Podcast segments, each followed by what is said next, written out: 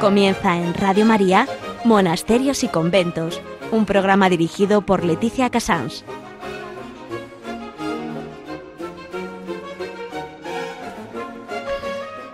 Muy buenos días a todos nuestros oyentes, son las 11, las 10 en Canarias, estamos en Radio María y comenzamos en esta Semana Santa Monasterios y Conventos. Hoy vamos a hablar, en primer lugar, no podía escoger ningún santo porque me desborda totalmente este triduo pascual.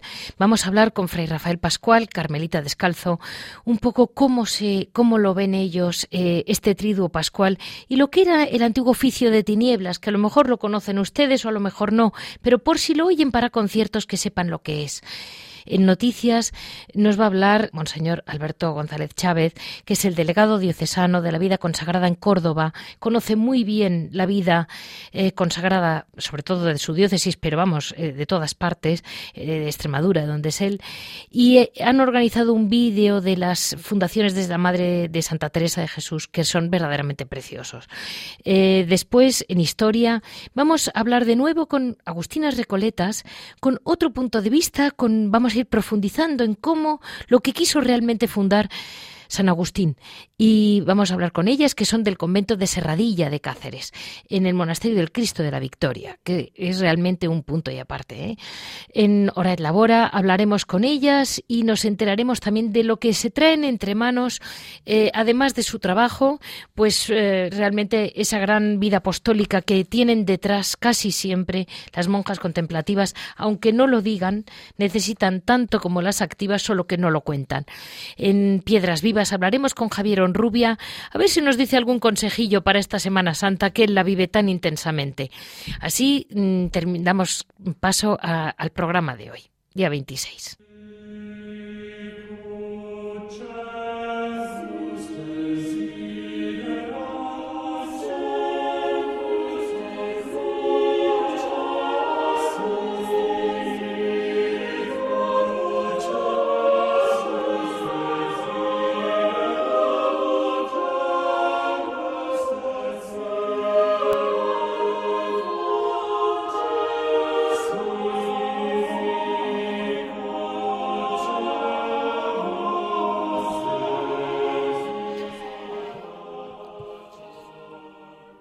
Muy buenos días a todos ustedes, a todos nuestros oyentes. Aquí desde Agenda, hoy como les he comentado antes, no me he atrevido a meter a ningún santo porque estamos en plena Semana Santa. Yo creo que para todos nosotros que hemos preparado a conciencia toda esta Semana Santa, este triduo pascual que cae en estos días, el sumum es como llegar al final de la montaña, ¿no?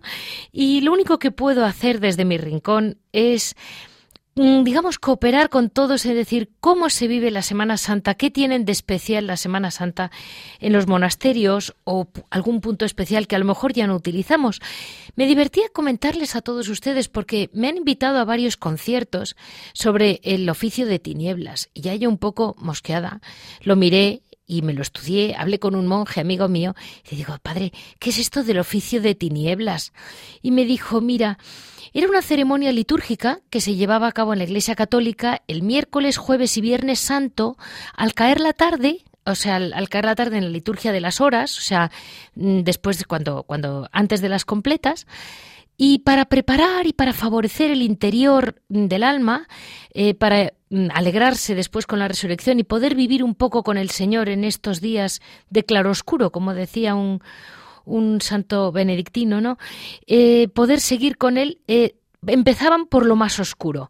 ¿Qué tenía de especial? Pues el rito en sí era un gran candelabro con 15 velas que se iban apagando, que era un poco el dolor, ¿no?, que sientes al ver cómo los amigos del Señor le van dejando, y solo queda una luz encendida, que es la de la Virgen María, que le acompañó hasta el fin.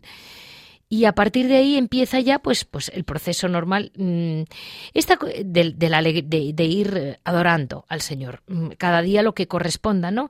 Esta costumbre quedó en el olvido, solamente han vuelto ahora los conciertos, que eso nunca se pierde, pero la realidad es que aunque nunca se había negado, la verdad es que se había como olvidado. Y en 1988 fue Juan Pablo II quien por un motu propio dijo que se podía rezar perfectamente y que incluso en los monasterios que quisieran vivirlo así, de un modo como más preparado, ya que ellos viven una cuaresma tan intensa, lo podían hacer. De todos modos, lo que es muy impresionante de estos días es el concepto de la adoración. Cómo nuestros monjes, después de haberse preparado también, siguen siempre teniendo un paso más, que es esa adoración al Señor que tan intensamente se vive en los monasterios. Y de ello nos va a confirmar Fray Rafael Pascual. Fray Rafael, buenos días. Buenos días a todos. Mire, yo en realidad sabía muy poco, pero como me invitaron a eso y escuché esa música y digo, menuda música, y lo empecé a investigar y digo, pues indudablemente en un monasterio esas noches que pasan, esa adoración la viven intensamente. Totalmente, sí. Se ha perdido ya mucho de eso. Ellas lo conservan muy bien las monjas sí, conservan mucho más. Nosotros es la hora santa, sí, que lo tienen siempre ante Santísimo, pues siempre con textos relativos a la pasión del Señor, meternos en el huerto de los olivos, meternos en diversos momentos de la vida de Cristo para decir, aquí está el Señor, y nos unimos a esa pasión del Señor. Pero yo lo diría sobre todo admirar a las carmelitas. Cómo preparan el monumento, cómo dejan todo precioso de flores, de adoración, porque saben que iba a estar el Señor toda la noche con ellas. Claro. Y pasan toda la noche haciendo los turnos de vela, adorando a ese Señor, que es el verdadero Dios, y que está ahí en ese inicio de la agonía, preparándose a lo que va a venir. Como hacen ellas toda su vida, preparándose a ese encuentro con el Señor, pues esa noche es especial y preciosa, y están ahí con Él, adorándole de verdad, dándole todo lo que le quieren, todo lo que le van a acompañar, adorando luego el Viernes Santo también ese misterio grande que es el misterio de la cruz. Y Fray Rafael, realmente ahí es donde realmente está clarísimo la adoración al Señor, esa adoración de la que Él habla muchas veces en el Evangelio, que tanto nos cuesta hoy en día, incluso en gestos, ¿verdad? Y eso es una muestra clarísima de fe absoluta, que está ahí tu Señor. Total, sí, se postran, adoran, se ponen de rodillas, es todo el cuerpo y toda nuestra vida interior se postra ante el Señor. ¿Cuántas veces escuchamos en el Evangelio y el Señor se quedó la noche orando al Padre? Pues es vivir eso, toda la noche estamos en oración con Él, acompañando ese silencio, como recordamos también, ese espíritu tinieblas cuando todos van desapareciendo. ¿Y quién queda? El que de verdad quiere al Señor y quiere estar la noche con Él, acompañando eso, para luego cambiar de vida de verdad como cambió el Señor. Y decir, aquí está la verdad, aquí hay que entrar en esa noche preciosa del Jueves Santo. Es que es muy impresionante cómo el Señor, ¿verdad?, de estar con ellos, claro, a estar sin ellos, debió de ser un shock que, claro, nos exige fe y nos exige pues toda esa dosis de silencio y de amor, que es donde Él luego te va dejando ver pues en este claroscuro, como decía un benedictino. Y ustedes, padres carmelitas, que siempre están de la mano de la Virgen María, la única vela que queda encendida en esa noche, agárrense a ella, ¿no? Totalmente, la Virgen María, hablamos el viernes pasado de Dolores, ese inicio de Semana Santa ya con el dolor de la Virgen que está siempre a la cruz, siempre. Y si soltamos a la Virgen, pues nos soltamos también a nosotros. Con ella nos metemos en ese misterio de la pasión. Qué bonito es vivir estos días de la mano de la Virgen, acompañándola.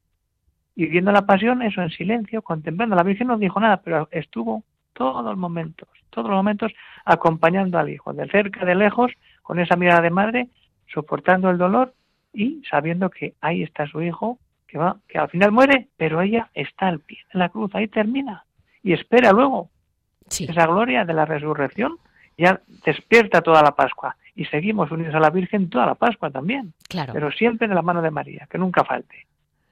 Y una última pregunta, Fray Rafael. La Virgen María realmente, ¿qué es realmente el sustento para tanto, verdad? La que veneramos en todo momento. es aparentemente la más humilde, la que no pudo acoger nadie en su casa cuando tuvo al niño, la que iba pues con unos, pues no sé, con una gente muy humilde y cuatro mujerucas, vamos a llamarlo así porque así estarían vistas en aquel Jerusalén, y era la que guardaba en su corazón el gran tesoro de la fe, ¿no? Y es la que les ha arrastrado a todos ustedes. Claro, ahí está, que una mujer que quiere, que ve que a su hijo lo matan y seguimos a ella, porque sabemos que ella puso toda su esperanza ahí. Amó de verdad. Y tuvo esa fe. Ella creía todo lo que el hijo le iba contando. Porque no hemos entrado nunca en ese misterio precioso de cuántos diálogos tendrían la madre y el hijo en la vida pública. Donde ella le iría contando. Y entonces vivir ese momento, es decir, tener esa fe en la Virgen, es decir, nos agarramos a la Virgen para siempre. Porque con ella vamos al encuentro directo con el hijo. Nos llena de su amor, nos llena de ese encuentro, es decir, que todo está aquí, sí, en mi hijo. Tenéis que seguir a mi hijo. Y eso es la orden del Carmen y la orden de muchas órdenes. Es decir, a través de la Virgen, entrar en ese misterio que es el hijo. Que estos días sufre la pasión, muere en la cruz, está en la soledad del sábado y llega ya la Pascua para decir, todo cambia. A ver qué ha cambiado en tu vida. Si sigues todavía en las tinieblas o estás ya en la luz de la gracia. Eso. Bueno, pues muchísimas gracias, Fray Rafael, como siempre, con su voz de que se nota que usted lo hace. Bueno. Muchísimas gracias, Fray Rafael, por estar con nosotros y, por favor, ténganos en cuenta todos en esta Semana Santa, como nosotros a usted. Eso, nos vemos en el Sagrario estos días, sí. Muchas gracias. Un saludo a todos y buena Semana Santa.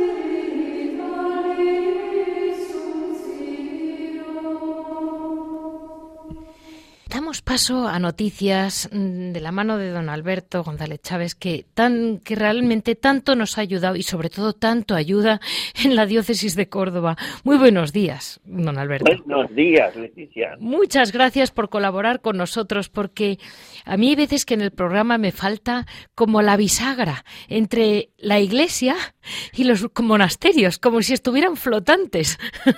Pero ya están ustedes los que los respaldan, los que cuando tienen problemas gordos acuden a ustedes y ahí están, ¿no? Hay muchas bisagras, gracias a Dios. Sí. Entre las monjas de clausura y la sociedad. Ustedes son una bisagra muy importante, que Dios se lo pague. Muchas gracias. Pues mire, don Alberto, yo recuerdo que usted me comentó que estaban haciendo un vídeo, y efectivamente es un vídeo precioso que se llama Espejos de España, que es un nombre que yo creo que hoy, con todo lo que ha pasado y la cantidad de banderas que se han quedado colgadas en los balcones de Madrid, yo creo que encaja muy bien con lo que yo querría que los oyentes entendieran, el alma de los espejos de España. ¿De dónde viene ese nombre? Pues ese nombre viene de la propia Santa Teresa de Jesús, que a su vez lo tomó de un canónigo toledano, el doctor Velázquez, con el que ella se confesaba cuando estuvo en Toledo, que fueron muchas temporadas, sí, porque Toledo era su quinta, como ella le llamaba, en el doble sentido, la quinta fundación y su quinta de recreo, de descanso. Decía que le sentaba admirablemente el temple de Toledo, allí tenía una celda en el después desaparecido convento en la calle Núñez de Arce, donde aún sí hay una capilla San José, con un cuadro del Greco muy hermoso.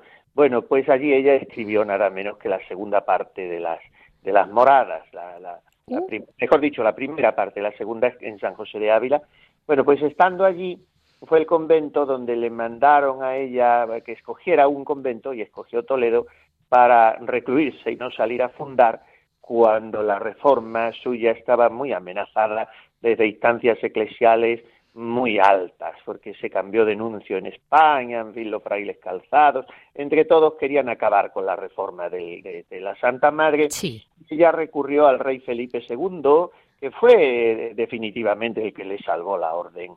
Pero no nos desviemos por esos vericuetos. El caso es que sí, ella, no sabiendo ya a qué instancias acudir, pensó inclusive, y así lo hizo, en escribir al Papa. Y entonces a su querido padre Gracián de la Madre de Dios, que era vicario de los Descalzos, un poco el cabeza de la reforma, le dijo la santa en una carta de ese año 76, mejor dicho, el 13 de diciembre del 76 es la carta, y le dice: mire, padre Gracián, yo creo que habría que escribir al Papa diciéndole lo que me ha dicho el doctor Velázquez, cómo son estas casas espejos de España.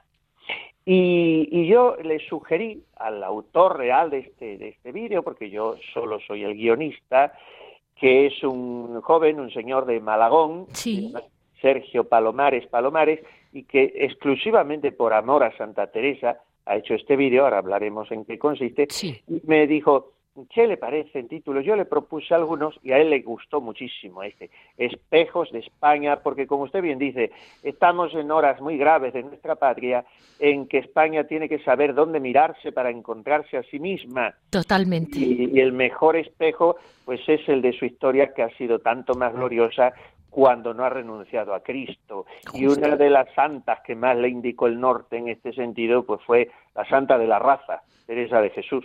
Totalmente, totalmente. Es que, además, cuando España pierde ese norte, lo va perdiendo todo de golpe. Claro, no es España, sencillamente. A España la ha hecho la fe católica y, sí, y sin eso, pues es un conglomerado extraño de no sabemos qué cosas. Y esta variedad tan rica que tenemos, que verdaderamente es una maravilla, que no la tiene ninguna otra nación, esta pluralidad de regiones, de costumbres... Sí. Pues eso lo amalgama la fe católica y si no hay eso, pues damos una sensación caótica, que desgraciadamente es lo que está sucediendo hoy. Pero hay que mirarse en esos espejos, sí, que están escondidos porque son conventos de clausura, pero que reverberan al exterior también la claridad y la limpieza de su vida, ¿no? Pero desde el cielo lo verán, ¿verdad? Así es. Desde arriba yo hay veces que cuando veo las águilas o las cigüeñas, digo, ¿y vosotras veis lo que hay aquí abajo? ¿De verdad? Sí, con sí, todas sí, esas almas que brillan, porque nos quieren hacer ver un mundo muy negro, porque parecen sonrientes, pero en el fondo son noticias malas, todas con una sonrisa.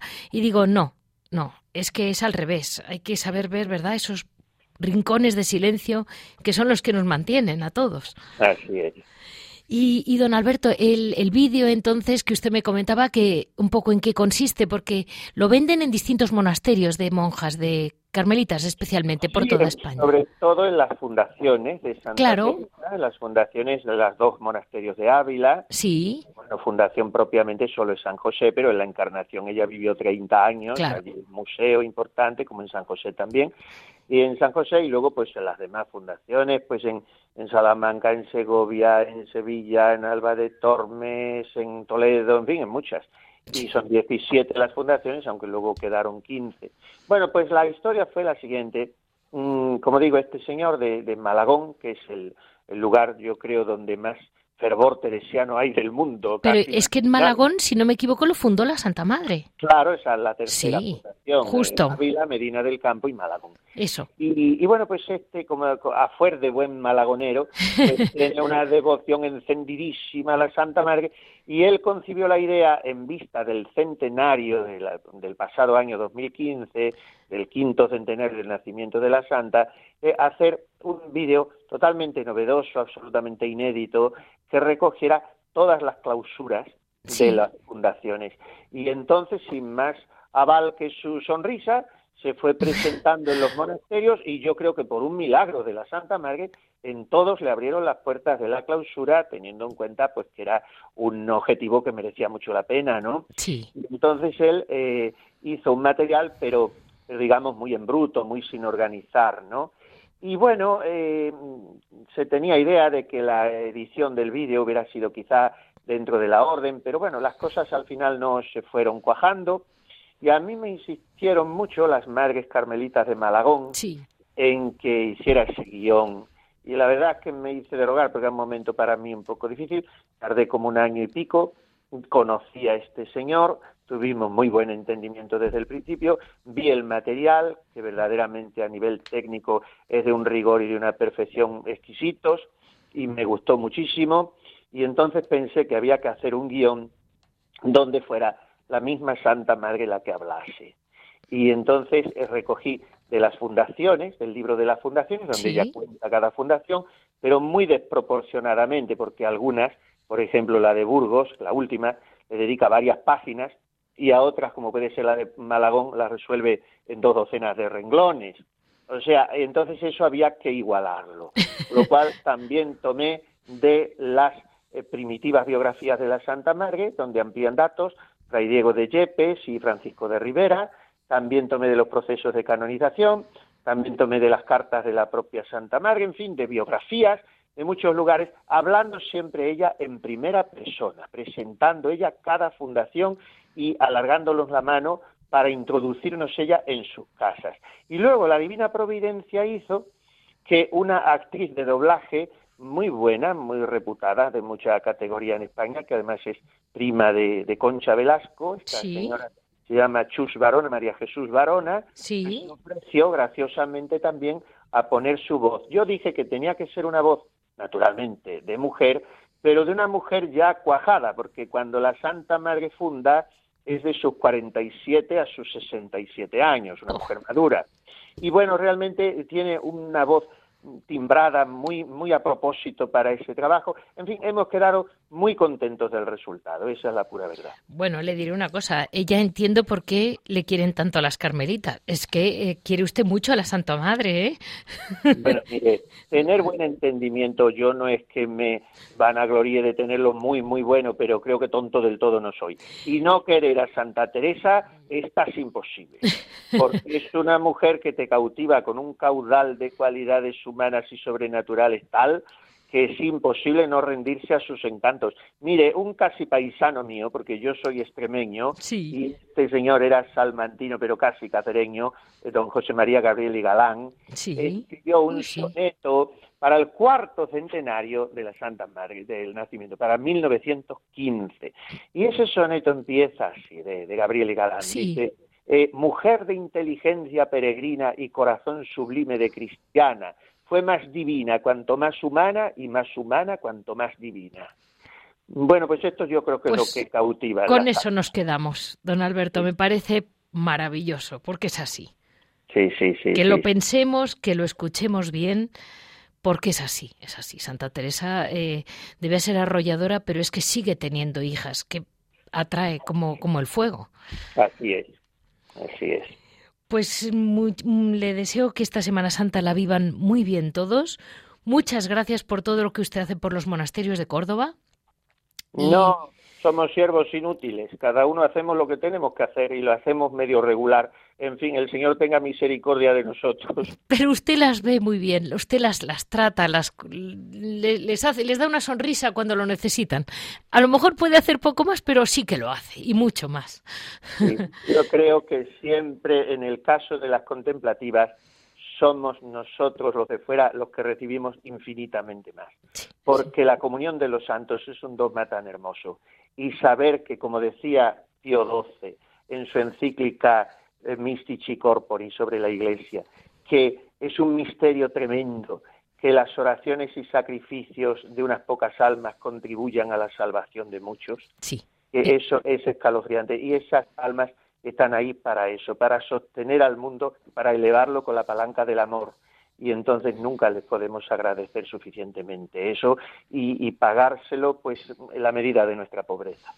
Muchísimas gracias, porque tiene toda la razón, don Alberto, la verdad, toda la razón. Muchas gracias para Radio María y para todos, porque es muy enriquecedor hablar con usted. De vez en cuando le volveré a dar la lata. No es lata, es un verdadero placer, y soy yo quien quiere expresarles un agradecimiento muy rendido por este programa que pone en valor, como ahora se dice, la vida contemplativa. Dios se lo pague. Muchas gracias. Adiós.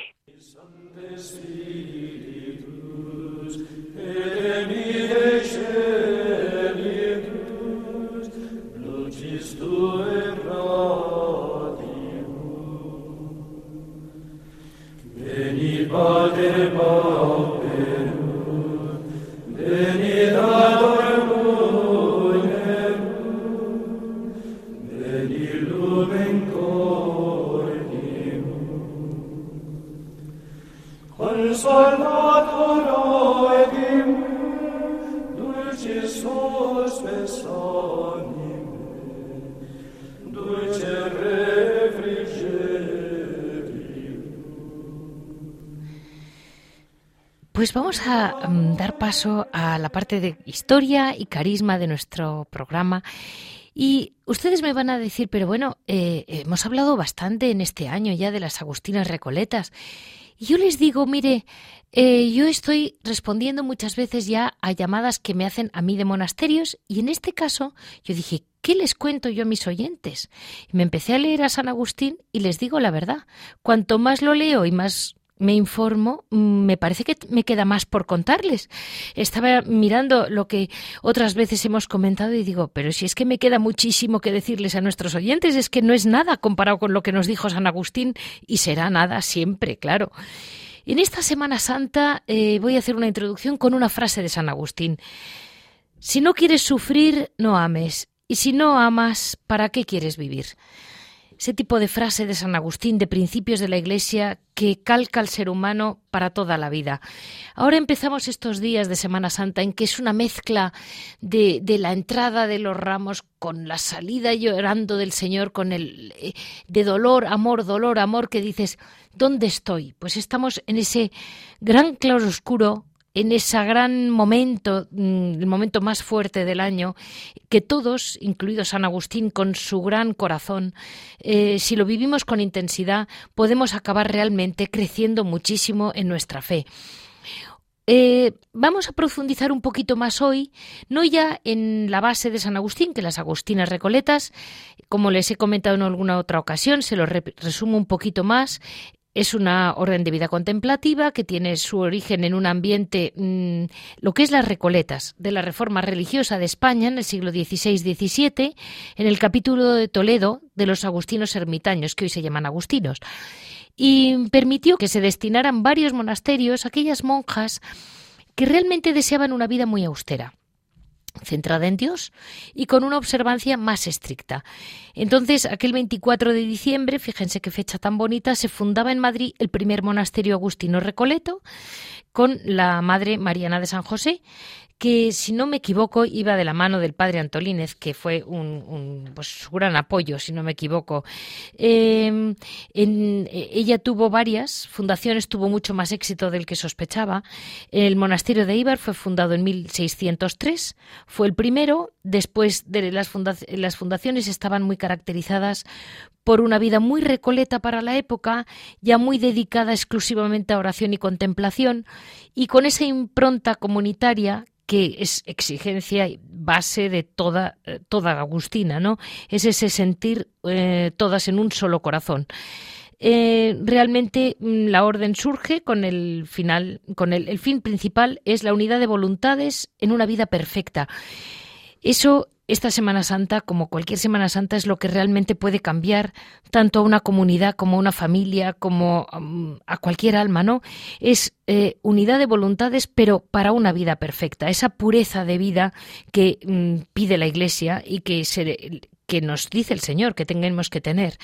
La oración es la respiración, es su espíritu y su liturgia, siendo una liturgia sencilla y tampoco una liturgia llamativa, es la liturgia del silencio. Es una liturgia de las horas en la que se reúnen todas, muy llena de silencio y con un ambiente realmente muy auténtico, realmente hay veces que los ves y parece el principio de la Iglesia. Hay en España la mayoría de los monasterios, pero también hay en México, en Estados Unidos, en Brasil, en México. Y bueno, y hoy vamos a hablar de una nueva fundación que yo lo he considerado como una parte de su trabajo más que otra cosa. Hoy vamos a hablar de las agustinas del monasterio de Serradilla.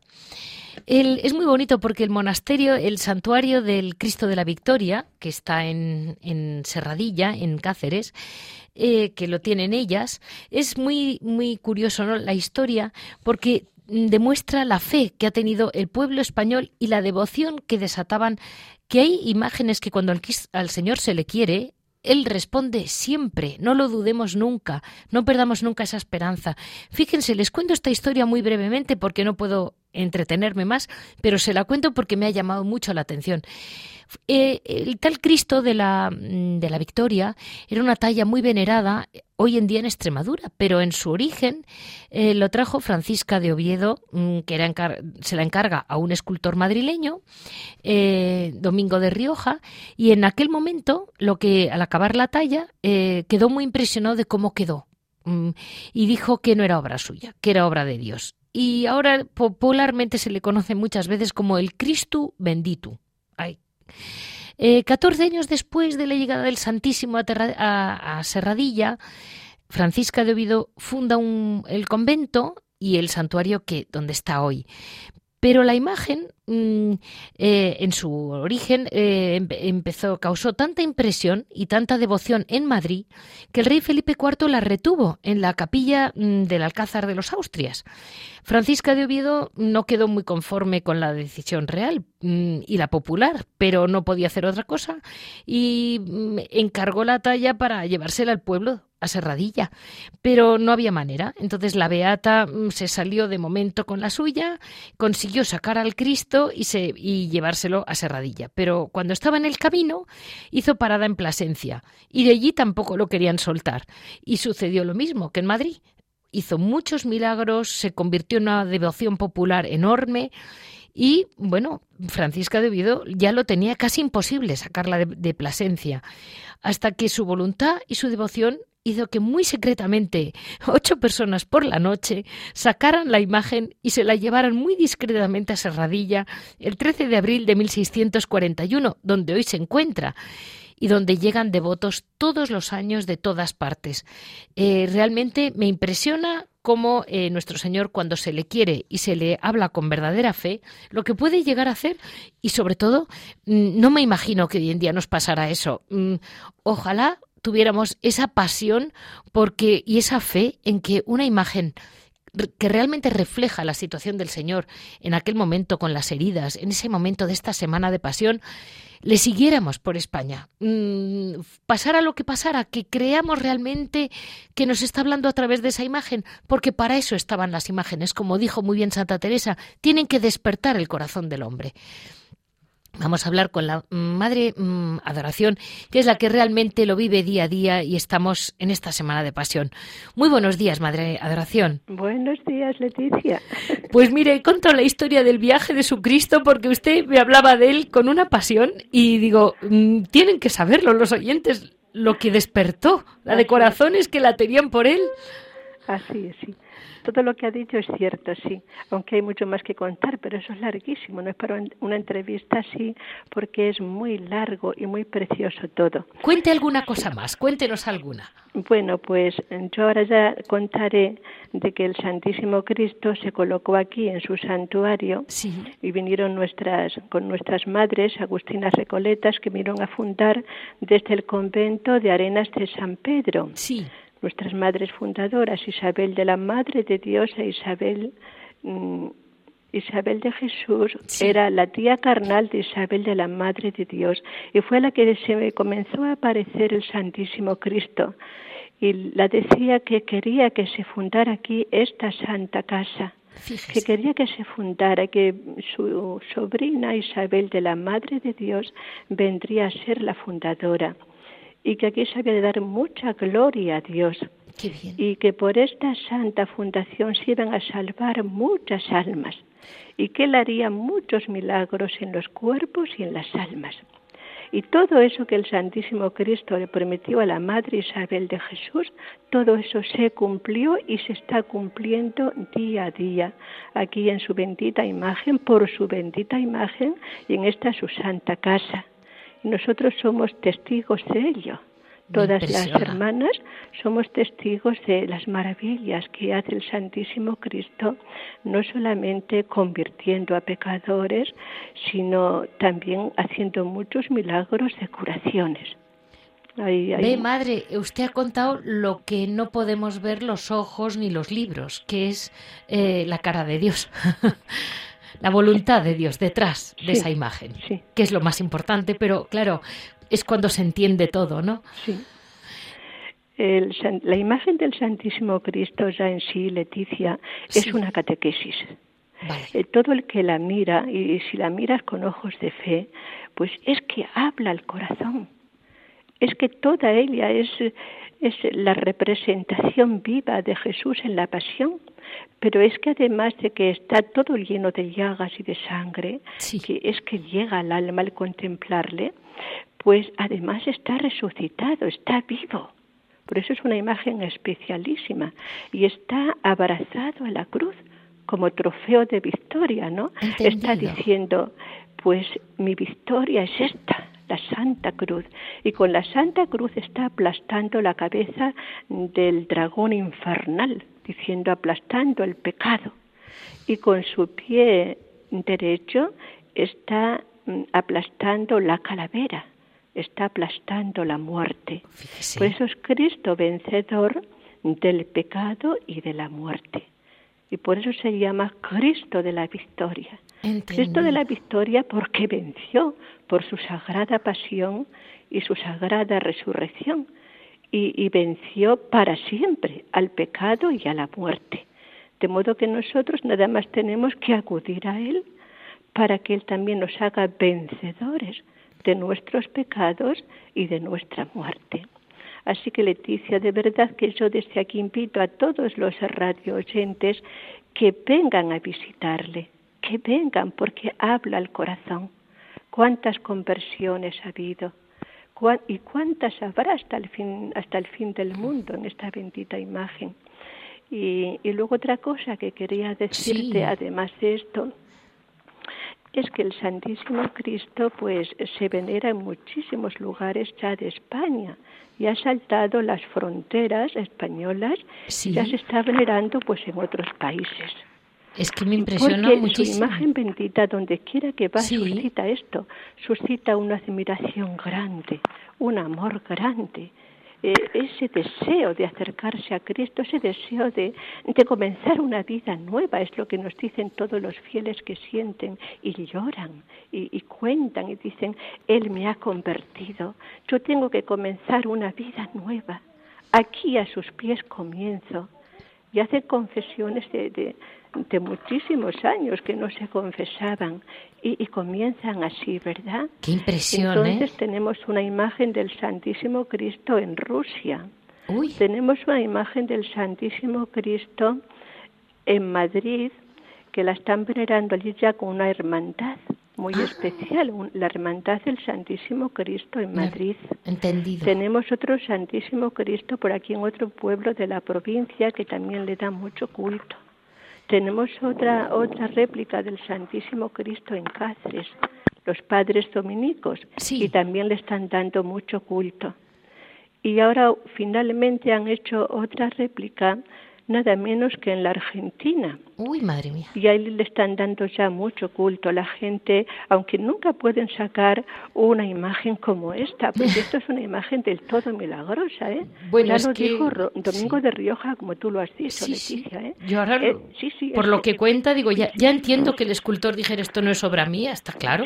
Es que se quedó maravillado, porque claro, Francisca de Oviedo era una santa, y estaba rezando constantemente para que saliera, decía, un Cristo que diera mucha devoción, que fuera muy hermoso, que diera mucha devoción, que conmoviera las almas. Y claro, lo que la santa pedía, pues eso hizo Jesús. Eso hizo Jesús. Y ahora donde quiera que le ven se enamoran y hacen réplicas, pero claro, ninguna llega a esta, es imposible. Es imposible que ninguna sea como la original. Y allí en Argentina pues nos están comunicando pues que ya lo van a llevar en procesión a todas las parroquias, porque lo están pidiendo los fieles, que lo lleven en procesión a las parroquias y que todo el mundo quiere verle, quiere pedirle, porque concede muchas gracias, porque hace milagros, y esto en todas partes. Así que te lo digo, pues llena de amor y llena de agradecimiento a esta bendita imagen, porque por ella nuestro Señor, como dijo Rioja, está haciendo muchas maravillas. Ahora. Sí. En las almas y en los cuerpos. Madre, esto me encaja mucho con el espíritu de San Agustín. Me he leído por usted, gracias a usted, el sermón, un trozo del sermón 221, que es el de Semana Santa, cómo vive la pasión y cómo comenta San Agustín que de su corazón salió agua y que ese agua bautizó de alguna manera al buen ladrón. Ese agua le bautizó y le devolvió pues la vista en el alma, porque estaba ciego, no creía en Jesús, y le devolvió la vista de sus ojos, porque Longinos estaba también muy mal de la vista. Sí. Y en el momento en que Longinos le traspasó el costado con la lanza, le traspasó su divino corazón, ese chorro de sangre y de agua que brotaron de su costado le cayeron directamente en sus ojos. Y entonces él recobró la vista y recobró la fe. Se hizo cristiano y hoy día es San Longinos. Qué curioso, hoy es San Longinos. Él dice que cayó de rodillas y dio gracias al Señor. Dijo, Dios mío, creo. Y así pues sucedió en muchas otras personas que se convirtieron allí en el Calvario. Y otras que se convirtieron pues cuando Jesús iba camino del Calvario. Porque claro, Jesús por donde quiera que iba arrastrando corazones, iba arrastrando almas. No era una cosa inútil, su sagrada pasión fue fecundísima y lo será hasta el fin de los siglos. Y entonces, Longinos, esto me parece que lo cuenta nuestro gran padre San Agustín, que recobró la vista, la fe del alma y la vista del cuerpo. Y así nos pasa a muchísimos cristianos. Cuando nos acercamos a Jesús con esa fe, con ese amor, que es el que nos convierte y nos enamora, nos hace totalmente suyos, verdaderos discípulos de Jesús, verdaderos hijos de Dios. Leticia. Madre, yo he comentado alguna vez en la radio cómo el carisma básico de las agustinas, así por decir dos palabras, es vivir en una unión de voluntades. Sí. Y usted me dijo una frase que la he rezado y la he pensado. ¿Cómo me decía usted pero en número y en santidad, una vida vuelta hacia Dios? Sí. Nuestro padre San Agustín quiere que formemos comunidades numerosas, que crezcamos en número y en santidad. Esa frase de nuestro padre San Agustín. Él quiere que sus hijos crezcamos en número y en santidad, formando un solo corazón y una sola alma orientados hacia Dios. Y luego nuestra espiritualidad agustiniana, que también es la espiritualidad cristiana, claro, porque no hay otra, pues es ser una fraternidad espiritual en caridad.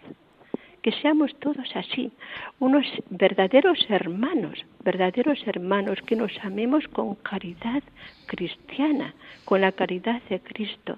Y así, amándonos mucho, en esa caridad, en esa unidad, en esa uniformidad de corazones, pues imitemos a los primeros cristianos, porque nuestro Padre, en realidad, cuando fundó nuestra Santa Orden y cuando escribió su Santa Regla, para ello se fijó en la primera comunidad cristiana. Claro. En cómo vivían los primeros cristianos y según ellos vivían, así él escribió la Santa Regla y nos indicó a todos que teníamos que vivir así, como los primeros cristianos, todos formando una sola alma y un solo corazón hacia Dios.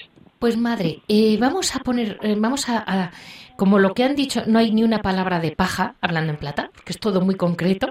Vamos a seguir juntas un ratito, porque le voy a preguntar ahora sobre lo que tienen entre manos la comunidad de Serradilla, que es muy, muy bonito. Vamos a pasar a nuestra sección de Hora en la Bora. Ahora nuestros oyentes van a escuchar un poco de música para asumir lo mucho que les hemos dicho en tres palabras.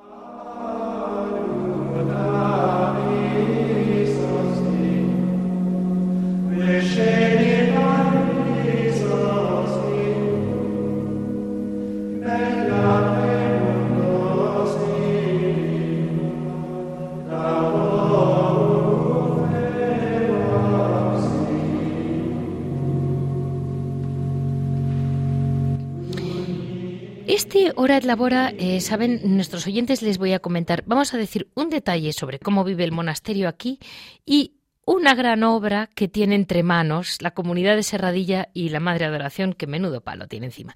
Miren, ellas venden en Cáceres, lo comento por si van a Serradilla y tienen en esta Semana Santa la oportunidad de conocer ese Cristo y oírlas a ellas, venden las rosquillas de San José, ¿verdad que sí, madre?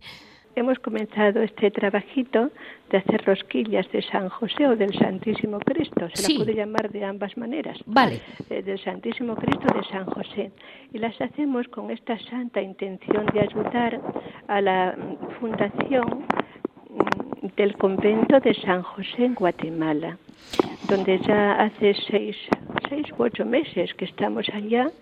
Y estamos haciendo ya el convento, y claro, necesitamos muchos fondos para hacer el convento, porque allí la gente es muy pobre. Pues yo les voy a comentar a nuestros oyentes, para que lo sepan, que las Agustinas han ido a Guatemala un poco de la mano del obispo, un obispo jesuita que es el que les ha dicho que fueran a fundar allí.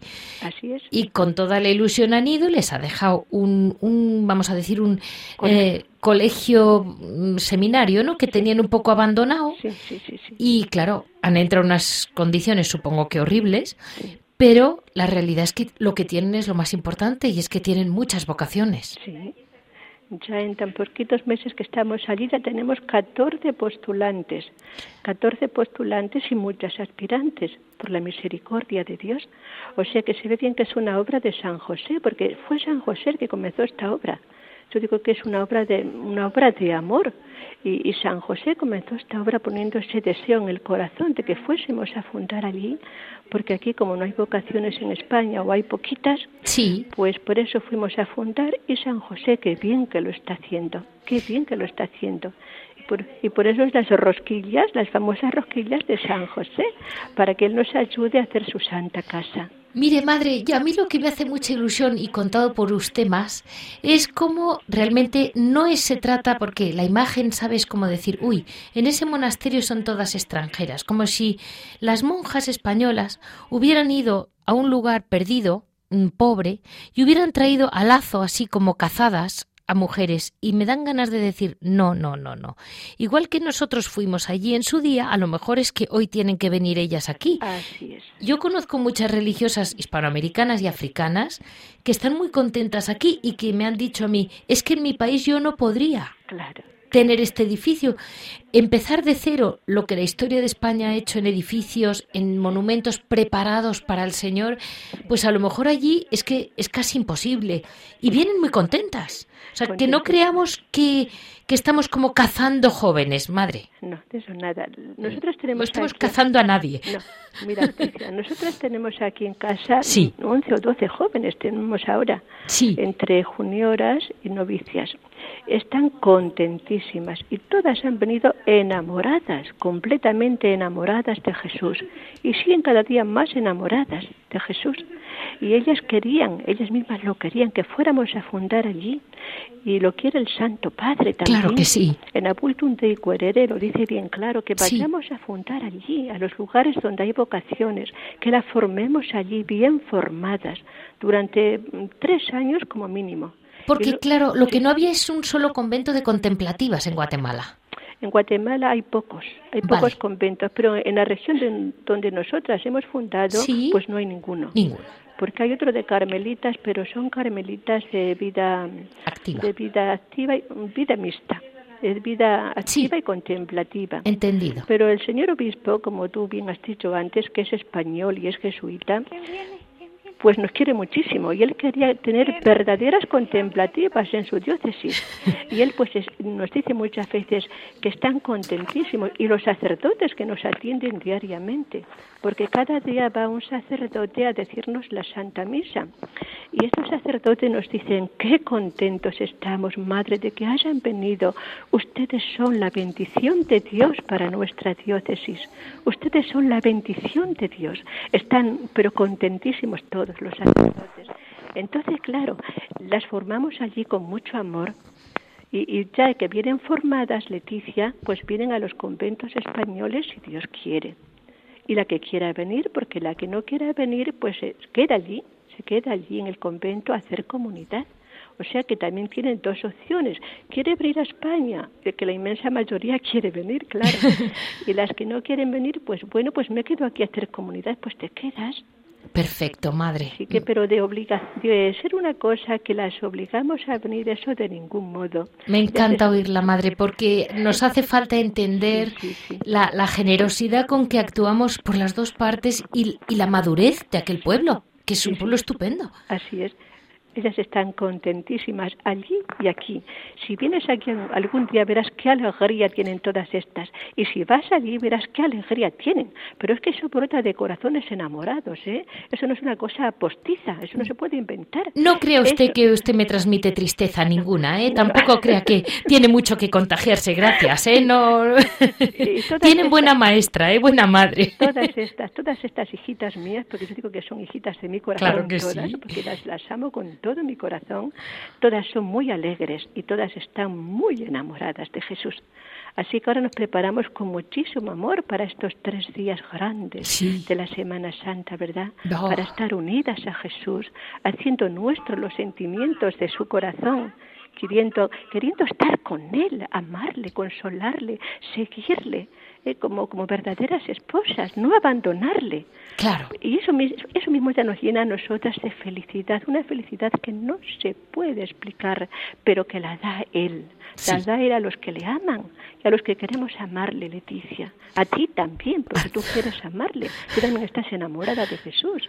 Así que a todos los que le amamos nos da esta felicidad y esta alegría profunda, aunque estemos sufriendo por otras cosas, ¿verdad? Porque claro, Jesús te da una de cal y otra de arena. Total. El que siga a Jesús tiene que prepararse, como decía Santa Teresa, que claro, te da esa felicidad interior, espiritual, que te abraza el corazón en su amor, que te hace felicísima. Pero por otra parte te da su bendita cruz, que tiene que ir las dos cosas juntas. Sí. Como su Cristo, igual. Eso es, aquí como no se puede hacer otra cosa. Sí, como el Cristo, Leticia, sí, así es. Muchísimas gracias, madre, de verdad. Ha sido realmente una ilusión hablar con usted y no crea que es muy posible que la vuelva a llamar, madre. Cuando quiera. Porque yo creo que tiene usted un libro abierto y también en el corazón, que eso es lo que nos importa. Muchísimas gracias, madre Adoración. Y a ti también. Que Jesús te lo pague y te haga muy santa, como yo quiero, para todas las almas que le amamos, que nos haga muy santas a todas, para amarle cada día más.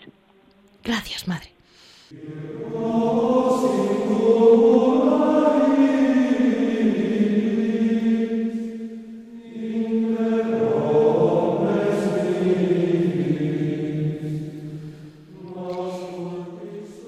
Hoy en Piedras Vivas con nosotros está, como siempre, Javier Honrubia. Javier, muy buenos días. Hoy se nos ha echado Leticia encima este tiempo que los periodistas, que no somos del todo periodistas, se nos echa encima cuando empiezas a hablar de Dios te metes unos líos terribles. Sí, es verdad. Somos aficionados y entonces pues no tenemos la experiencia que los profesionales, pero bueno, lo importante es la voluntad, que sabemos que es muy buena. Bueno, pues Javier, una frase que nos haga entender ¿cómo vives tú que los ves tan de cerca los monasterios en Semana Santa? Bueno, yo creo que la palabra principal sería recogimiento. En Semana Santa hay una tremenda dispersión, ¿no?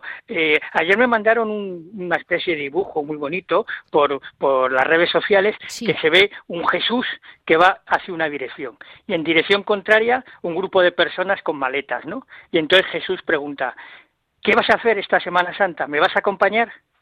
Entonces yo creo que se le da Semana Santa, desgraciadamente, sinónimo de turismo, de vacaciones, y no de vivir un cristiano como debe de vivir la pasión de nuestro Señor Jesucristo, ¿no? Entonces a mí eso me produce muchísima pena, ¿no? Oyes hablar a gente, pues me voy a tal sitio, me voy a este otro, ¿no? Y son las vacaciones de Semana Santa y yo siempre pregunto, ¿sabéis lo que es la Semana Santa? Te dicen, sí, pues 4 días de vacaciones, ¿no? Entonces a mí me parece que habría que aprovechar, vivir profunda e intensamente la Semana Santa y, claro, ¿yo qué voy a decir? Intentar vivirla, aunque sea solamente los oficios del día en un monasterio. Sí. O sea, hay un ambiente, hay un talante, hay una cosa totalmente distinta. El recogimiento, la unción, una palabra muy bonita que se utilizaba mucho en mi época, ahora ya no se utiliza tanto, ¿no? Pero cómo se vive, entonces, frente a la dispersión, frente a esa Semana Santa loca de carreras, sí, de prisas, de la estación del AVE hasta arriba, sí, los aeropuertos, el silencio, la soledad, y estar ahí a los pies de la cruz mirando al Señor y decirle, sí, Señor, te acompaño, esta es la Semana Santa, estar a tus pies, ¿no? Pues así nos quedamos, Javier. Te lo agradezco muchísimo. A ti, como siempre. Porque, como siempre, es como desde fuera y desde dentro. Por supuesto, un pie dentro y otro fuera. Muchas gracias, Javier. A ti un saludo, buenos días. Este ha sido el sumario de hoy, todo el 26 lunes santo. Como comprenderán, no puedo hacer más que agradecer a Cristina, que tiene una paciencia infinita conmigo. Ya saben que para cualquier duda me pueden comunicar en monasteriosyconventos@radiomaria.es. monasteriosyconventos@radiomaria.es. Muchísimas gracias a todas ustedes y espero verles con ya nuestro Señor resucitado a la vuelta.